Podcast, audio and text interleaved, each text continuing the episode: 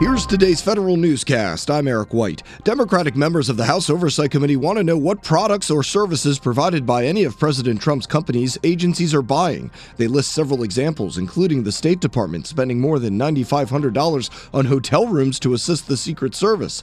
Lawmakers want the information by August 25th. The Defense Department gets an ethics refresher. Federal News Radio Scott Maucione tells us more. Late Friday, the Defense Department released a memo outlining ethics expectations for those working for the military.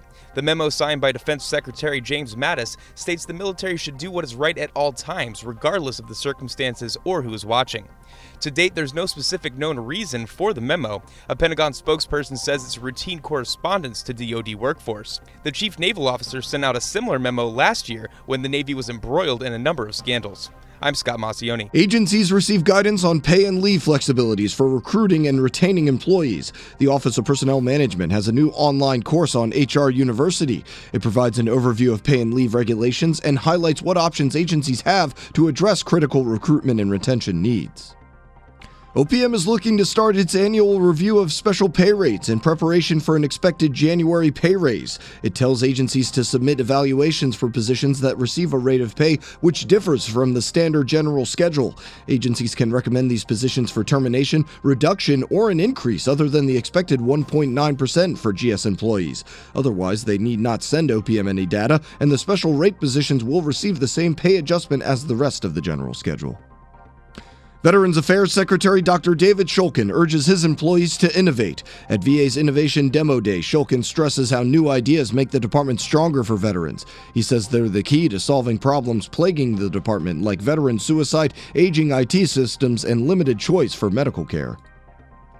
The turnover in the federal IT community continues. Two more longtime federal technology executives are heading out the door, and a senior cyber official is taking on additional responsibilities. Federal News Radio confirms Danny Toller, the Homeland Security Department's Deputy Assistant Secretary in the Cybersecurity and Communications Office, is retiring after more than 37 years in government. Along with Toller, the Office of Personnel Management confirms its Chief Information Officer, Dave DeVries, resigns effective September 2nd. And Grant Schneider, the acting federal chief information security officer, is adding National Security Council cyber responsibilities to his portfolio. I'm Jason Miller. The Internal Revenue Service issues an alert. Strengthen those passwords and update software security in order to block bad actors from hijacking computers used by tax preparers.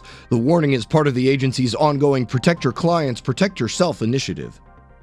The Trump administration promises tough action on the nation's opioid crisis. More now from Tom Temin in today's management report. Health and Human Services Secretary Tom Price stopped short of calling opioid addiction a national emergency, but he didn't rule out a future declaration.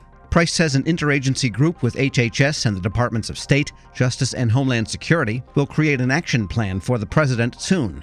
It will include making antidotes more widely available and even looking at how pain is treated generally in the United States.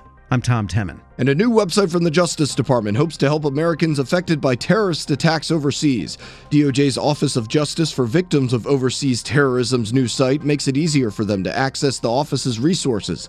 It includes emergency contacts, an interactive map showing DOJ's efforts abroad, and press releases to give updates. Find these stories at federalnewsradio.com and subscribe to the Federal Newscast on Podcast One or iTunes. I'm Eric White.